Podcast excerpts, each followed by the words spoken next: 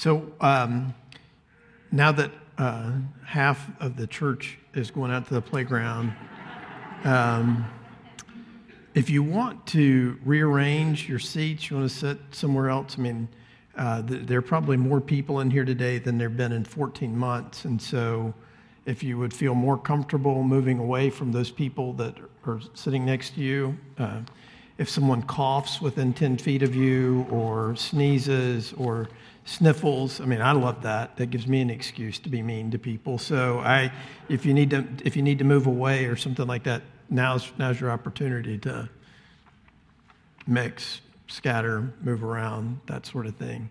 Because uh, I, I know, like, where Carl's sitting, he can't see the screens. So, yeah. Um, uh, we're, gonna, we're at the end of Philippians, uh, and uh, today we're going to look at the, the closing words that Paul uh, writes to the church. Closing words matter, right? Uh, that's why we give the same benediction every week, so that you will hear as you walk out of here that God loves you, that the Trinity is for you, right? God the Father, God the Son, and God the Holy Spirit. So today we're going to look at his uh, closing words uh, to the church at Philippi. The next week we'll start uh, in on Second John and then Third John after that. So, uh, but before I do that, let me read, or let me pray, and then I'll uh, read the text. Lord, we come to you today thanking you for uh, this opportunity to look into this portion of your word. We thank you for. Uh, these closing remarks that Paul gives to the church at Philippi, and I pray that you would bless them to us today by your Spirit. Lord, I pray that you would help us to know uh, the, the joy of having uh, brothers and sisters that we can greet. Thank you for the joy that we have, that your grace is always constant and more than sufficient for our needs. And I pray that you would bless us with uh, steadiness in that today. We ask this in the name of the Father, Son, and Holy Spirit. Amen. So, Philippians 4, uh, verses uh, 20 through 23, this is the Word of God. We should hear it and respond to it as such this morning. To our God and Father be glory forever and ever. Amen. Greet every saint in Christ Jesus. The brothers who are with me greet you. All the saints greet you, especially those of Caesar's household. The grace of the Lord Jesus Christ be with your spirit. So we don't write letters anymore, really, do we? We, uh, we write emails. Uh, occasionally, people write notes, but uh, uh, letter writing is a lost art. We just don't do that anymore, do we? And that's there's we, there's, there's some some things about that that I think are unfortunate because um, you know one of the one of the things that um, uh, was remarkable to me. Uh, and those of you, once your kids get of a certain age and you want them to move out of your house, and when they, they don't move out of your house, you have to help them with that, you know? Like all the stuff that they've left in your house, even though they've lived out of state somewhere else for years, and you start going through that stuff to clean it out. So I go through my uh, son's room, my middle son's room, and uh, every letter his mother wrote to him when he was in college because she insisted on writing letters to him. He had every one of them. Now, now, did he read any of them? I don't know. The envelopes were open. I'm certain he was looking for cash, but uh, the, the, the, fact, the fact of the matter is, he read every one of them. Right? So when we take the time to put pen to paper, to write our thoughts and to write of our love and our commitment and our joy uh, to someone else, that is, uh, uh, that, that's, that's a big deal. And so Paul now is at the end of this uh, letter, and these are the words that he wants the church at Philippi to hear and to remember as, as they read this letter in church. Um, parting words matter, they really do. Uh, these may be the last words he ever writes to them. He's facing martyrdom. Uh, perhaps uh, uh within a, a, matter of days, weeks, or months after he wrote this, uh, he would be dead. And so th- there's a certain poignancy with, uh, with, with these, these words that are um, important for us to, to, to think about uh, this morning. And so I want us to, to look at his greetings and the, the power of greeting and those greetings. And then I want us to look at, uh, lastly, the, the word of grace that he gives to uh, the church at Philippi. So, Luke, you can go ahead and put my, put my notes up here. So, notice what he says here. There are three greetings. He says, to greet every saint. He says, the brothers, which he's most likely talking about Timothy and Epaphroditus, send greetings to the church at Philippi. And then all the saints, particularly of Caesar's household, uh, send uh, greetings as well. So, one of the things that uh, we don't do very much in America, because the way we think of Christianity in America is that the, that the gospel is for me uh, as an individual, that uh, the important thing is that I or that other individuals uh, come to faith in Christ. The, the fact that there's any kind of communal, any kind of connection, any, especially any kind of connection with, with people who are different from us or on other parts, in other parts of the world who are Christians as well, something that we don't think very much about. But what Paul wants us to see here is, is that the saints of God, as Emily so wonderfully said today, is, is, is one giant family. And I've said it before and I'll say it again that you have more in common with the, the believer uh, in another time zone, in another culture, with another language and another race than you do of the person who lives in your neighborhood, who went to the same college you did, who votes the same way you do, and uh, who likes the same professional sports teams you do, but who is not a Christian. Because we build our fellowship and we build our connection and our family things on, on these, these things that are quick and easy connections. But what the gospel does is it connects people who, who probably in uh, many circumstances would never be connected to one another. And so Paul wants everyone in this church, in this church there in Philippi to know that the Christians in Rome, which is where Paul is, send greetings to them. And that's important for us, right? Because it is, it, there's a message behind that. And one of the messages behind that is certainly that we're united to those people, that they belong to us and we belong to them. But there's even more to, to that, that, that uh, the health of the gospel, the health of the church, the work of Jesus Christ goes on all around us. And, and, and in places and in situations that we don't see, that we may not be unaware of, but God is at work. He is building His church. There's a church in Philippi, there's a church in Rome. They, those people may never connect except that the pastors know one another, the leaders know one another, but those people have a union and a connection with one another that is profound and that is eternal, that is rooted in the common confession, the common faith that Jesus Christ is Lord. And so this greeting is, is something that is warm and personal and uh, connects, right? Which is so interesting that when uh, we uh, had uh, uh, uh, Bishop Avakiah um, um, Bismarck come, that he would bring greetings to us from South, the, the Episcopal Church of South Sudan, to us. So that, and there was something really rich about that, that there's a real connection between us and them because we are both in Christ. We are both believers in the Lord Jesus Christ. And, and though we may not eat the same food and we may not uh, experience life in the same way, we're connected. We belong to them. Uh, and we, um, uh, they belong to us we tend to build fellowship and we tend to build our relationships on things uh, that are temporary, often shallow, uh, and sometimes even things that are destructive. Sometimes we build fellowship with other people because we both dislike the same people or the same things. But in this case, the fellowship that we experience, the union, the greeting, the connection that we have is due to the fact that we both, uh, uh, the, the people in Philippi, the people in Rome, uh, serve one Lord, and that Lord is Jesus Christ. And, and, and that they understand that Jesus has united them, right? But one of the things that's, that's important for us to see here is, is that Paul sends a very pointed and very encouraging word to the church at Philippi. Uh, he says that uh, all the saints greet you, particularly of Caesar's household.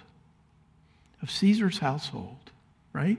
Now we know earlier uh, in um, uh, Philippians, Paul had written this, right? I want you to know, brothers, that what has happened to me has really served to advance the gospel, so that it has become known throughout the whole imperial guard and to all the rest that my imprisonment is for Christ. So here's the thing this weak man, this um, uh, t- tiny little apostle uh, who is there in Rome, they brought him there to Rome to try him and ultimately probably to martyr him. But what has happened there is that the fact that Paul is there in Rome is uh, dramatically changing what's happening in Rome. Now there are people in proximity to the most powerful man in the world politically who are believers in Christ. Right? I grew up in the 60s, and one of the things that used to be so hilarious in the 60s was because earlier in the 50s, Hollywood made this series of movies about the Bible. Really dumb movies. I mean, like really, really kind of over the top funny movies. And they would often do these movies about the early church and martyrdom, and they would always, you know, one, a favorite character to have in a movie, a, a Hollywood movie, would be Nero, the Emperor Nero, because uh, he's such a bad guy, you know, and that's what makes movies is good bad guys. You know that, right? You got to have a good villain, otherwise it's boring. Well, they would always pick some super effeminate guy with a British accent uh, who looked kind of slightly overweight, high pitched voice to play Nero. Always. Just such a loser you know? You, you didn't you, there was nothing about him that was appealing. You know you didn't feel sorry for him. You didn't like him. You know, you know sometimes you, you find a villain and you're like i kind of connect with that guy. Well if you connect with nero you're bad right? Really bad. You don't want to connect with nero. Um, uh, one, one of the, it's just a, a, I remember hearing a speech when i was in high school where a guy said you know uh, people today you know name their sons paul but they don't name their sons Nero. They, and he said, please don't be offended by this. They name their cats and dogs Nero. if you're named Nero, I'm sorry. That's, uh, I didn't make that up. I just thought that was an interesting quote. You can reject it if you don't like it. But uh, Nero is the, is the Caesar at this point in time. We know that he uh, hated everybody but himself. Uh, we know that he would take Christians and he would coat them in tar, hang them from the trees in his garden, and set them on fire to have lights for his parties.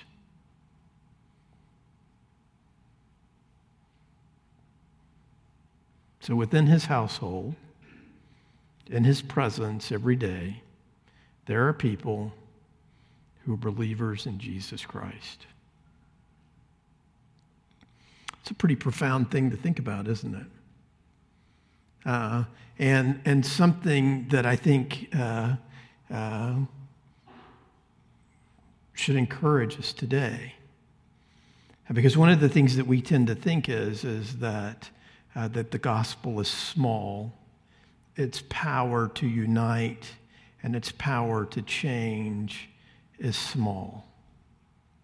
And yet, here we have a man locked away in a house, chained between two Roman guards, and his witness has reached into the very seat of power for the whole world. And so, one of the things that's important about that is, is, the, is that the Christians in Philippi, the, the church there in Philippi, knows that there are Christians just like them, people who, who name the name of Christ, who have been bought by the blood of Christ, who are actually in the very uh, uh, seat of power, right? And they're connected, they commune with one another. And one of the things that's important about that is one of the things that we often miss is uh, we tend to think of the, the church and our communion with one another as believers in Christ. We, we tend to think of that as something that is kind of take it or leave it. Right?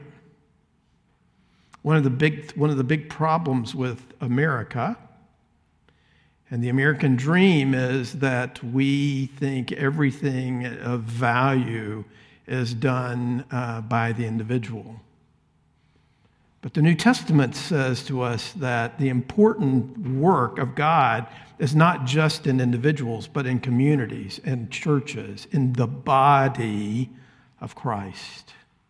And so we bear witness to the fact that Jesus Christ loves us by the way in which we love one another. A, there's a doctrine that we say when we say the creed that's called the communion of saints, and our, uh, our confession of faith says this uh, that all believers are united to Jesus Christ. That's good. We, think, we take that, their head, by his spirit and by faith, and have fellowship with him in his grace, suffering, death, resurrection, and glory but we're united to one another in love. The saints have fellowship in each other's gifts and grace and are obliged to perform those public and private duties which nurture their mutual good, both spiritually and physically.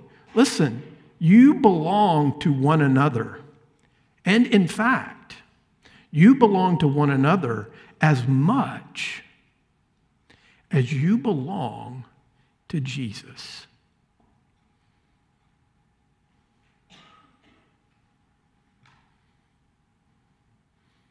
Wow, you know, that's hard because there's a lot of people that I look around that I belong to that I don't like,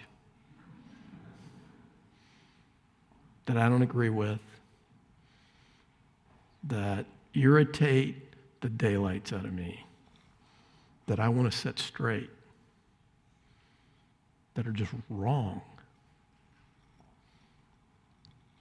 Well, just as tied as you are to Jesus, you're tired. You're tired. You're tired. Yeah, we are tired. And, but you're tied to each other.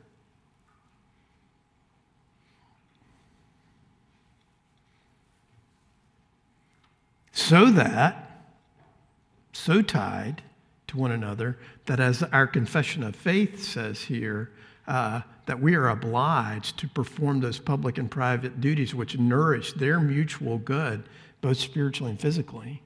I have a responsibility to you, and you have a responsibility to me. You have responsibilities to each other to see to it that the work of Jesus Christ is happening in your life and in the lives of your brothers and sisters. Sweetest thing happened a couple of weeks ago.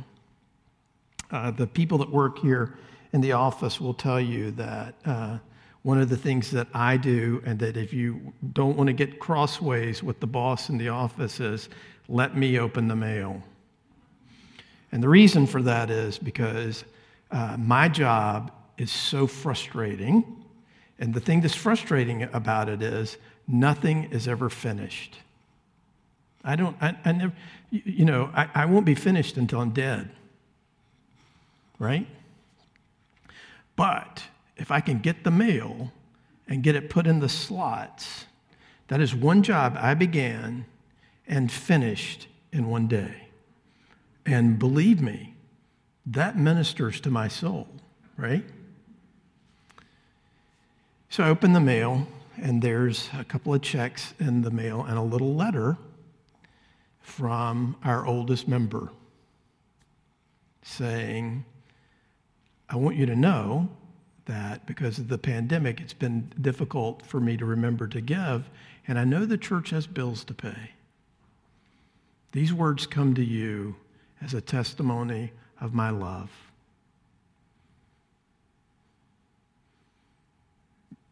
That's probably the best thing that's happened to me in the last 14 months. To read that, to see that, and to see the work of God in a dear mother of the faith to me, to be faithfully responding and giving and remembering the body of Christ here at West End. Yeah. Next slide. So, by their profession of faith, saints are bound to maintain a holy fellowship and communion with each other in the worship of God and in the performance of other spiritual services for their mutual improvement. They're also bound to help each other in material things according to the different ability, their different abilities and needs.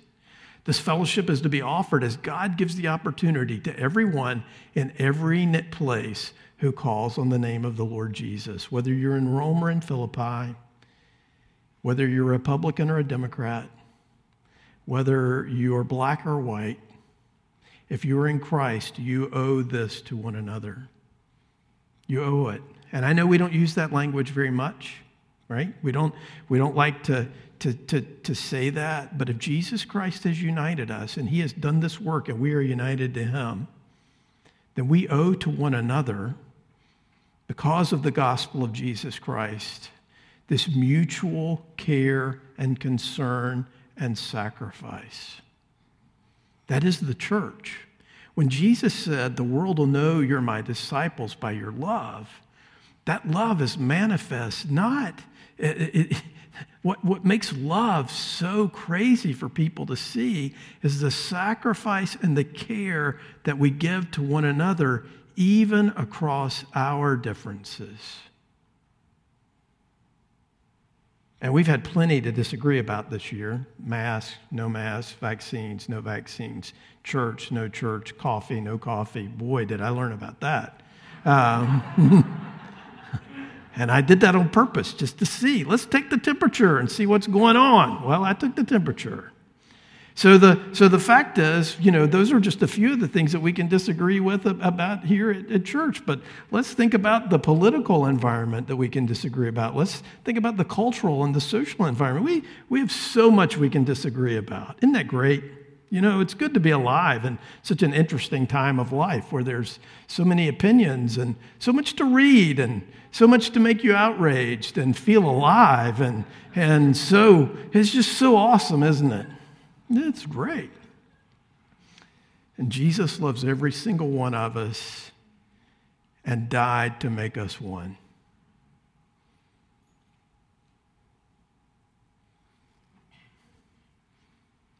Remarkable. But there's something else to see about this too that I think that, that is so important for us to unpack. And, and that's that little comment that Paul makes, as we've said, about the, the members of, of Caesar's household. Send greetings in Christ. Right? Luke, next slide.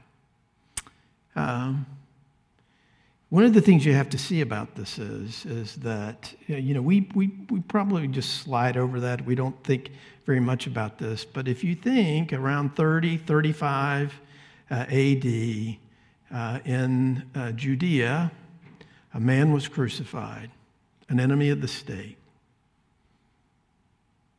a subversive, a threat, killed, hanging naked on a cross, the preferred manner that Romans used to send a message to everybody else if you cross us, this is what happens to you. 30 years later, that man who rose from the dead, his followers, the people who believed he was the Son of God, those people who had given their lives to him, who were entrusting themselves to him, are in the household of the Caesar. Just 30 years. Think about that. I think we think the gospel is weak. I think we think that the church is weak. I think we think that the Spirit is weak. And I think we think we need something else to have power and influence. And that's why we are weak. And that's why we do fail. Because the power of the gospel to rattle the very rooms that the Caesar walks and lives and sleeps and eats in, that very word is right there. And it is driven by a man that Caesar probably doesn't even know his name is chained between two Roman guards in a house somewhere in Rome. But the gospel's right there. We're so discouraged. Is the gospel more powerful than any force in the world right now? Is it? Can it reach the most powerful places in the world?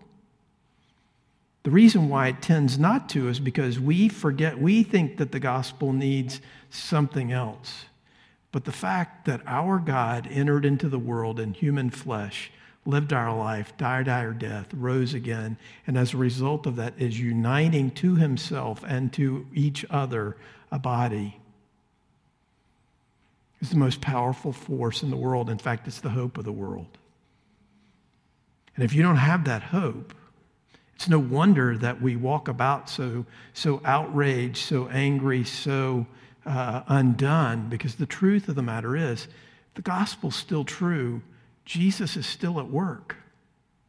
The world belongs to Jesus Christ.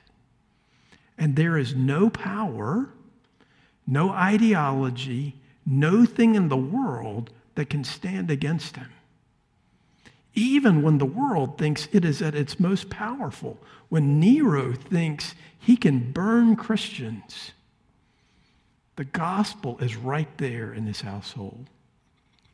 The early church father Tertullian wrote this about uh, uh, 130 years after uh, uh, Paul writes these words about uh, people, Christians, being in uh, Peter's, uh, in uh, uh, Nero's household. He says this, we are but of yesterday. That means we've, you know, we, we, we're just a, a, a very young movement, but we have filled your empire your cities, your islands, your forts, your towns, your marketplaces, your very military camps and wards and companies and palace and senate and forum, all of these swarm with Christians. We have left nothing to you but the temples of your gods. They are the only places that you can name in your empire where there are not Christians. And there wasn't an internet.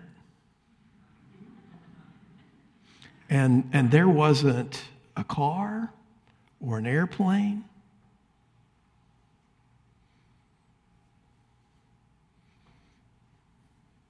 Amazing. Yeah. So Paul wants this tiny little church facing uh, persecution, whose founder is likely to be martyred, to know this Jesus wins. And you can stand against it all you want, but he wins because the cross is the most powerful force in the universe. That's our hope. That's our trust. That's the basis of our fellowship. And the subversive power of the gospel is always at work. And then, lastly, what he wants us to know is this He wants us to know that we have the Lord's grace, right? He says, The grace of the Lord Jesus Christ be with your spirit. Why does he end with the word of grace? Because the world is hard, because the temptation to despair, the temptation to anger, the temptation to bitterness, the temptation to uh, uh, think that God doesn't love you, the temptation to think that it's all a joke, the temptation to give in to cynicism, all of these things are so real. And God's antidote to that is his proclamation to you of his grace, that he loves you. And he loves you even as you fail to love him. He loves you even as you fail to love one another. And that his commitment to us, uh, signed and sealed to us in the blood of Jesus Christ, is so great and so grand that there is no, uh, uh, d- uh, no issue, no trouble, no thing that can come against us that can ultimately undo that that once the grace of God lays hold of us in Jesus Christ, we belong to Him, He belongs to us, and He will see us through to the end. You and I live in a very shaky time, just as these Christians lived in a shaky time. the steadying force in the world today, the steadying force in your life, the steadying force in your soul is the grace of God. Jeremiah Burroughs, who wrote the, the book, uh, The Rare Jewel of Christian Contentment, says this about grace You can never make a ship go steady, which is what we need to be steadied, by propping it from the outside. That makes sense, right? It's rolling around in the water. You know, there must be ballast, something heavy, right, in the middle of the ship to make it go steady. So there's nothing outside us that can keep our hearts in a steady, constant way but grace within the soul. You feel uncertain and, and shaken and unsteady. The grace of God, the love of God, His mercy, His intention and His heart towards His people, demonstrated to us in Jesus Christ, is what steadies us. Right?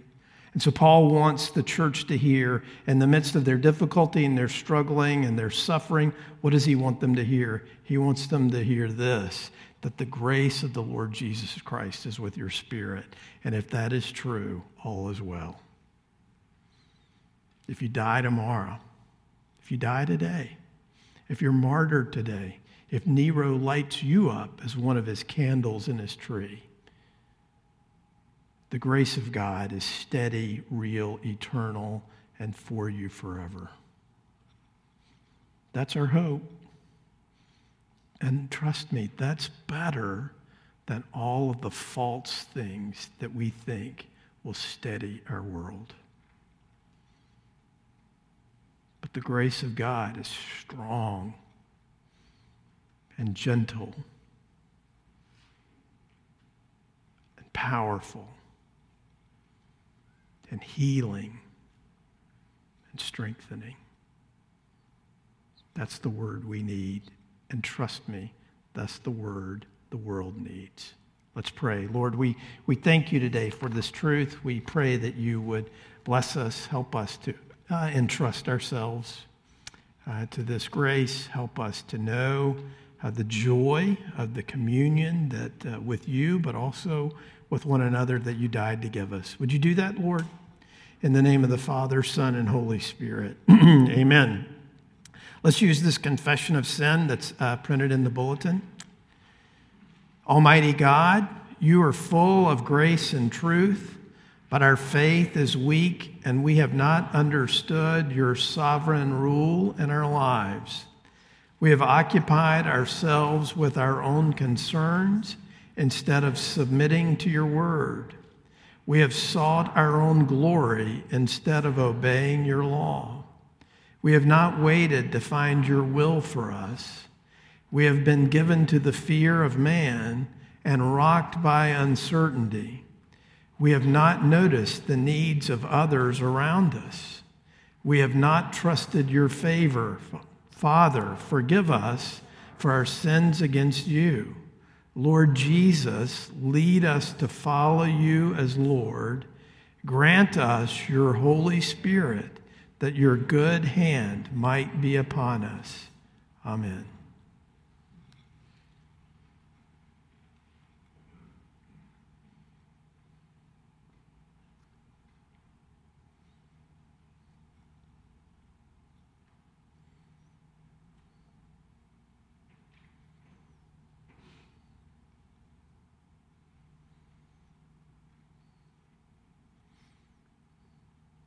Believers, hear these words of encouragement Grace to you and peace from Jesus Christ, the faithful witness, the firstborn of the dead, and the ruler of kings on earth. To him who loves us and has freed us from our sins by his blood and made us a kingdom, priest to his God and Father, to him be the glory and dominion forever and ever. Amen. Please stand with us as we continue to worship.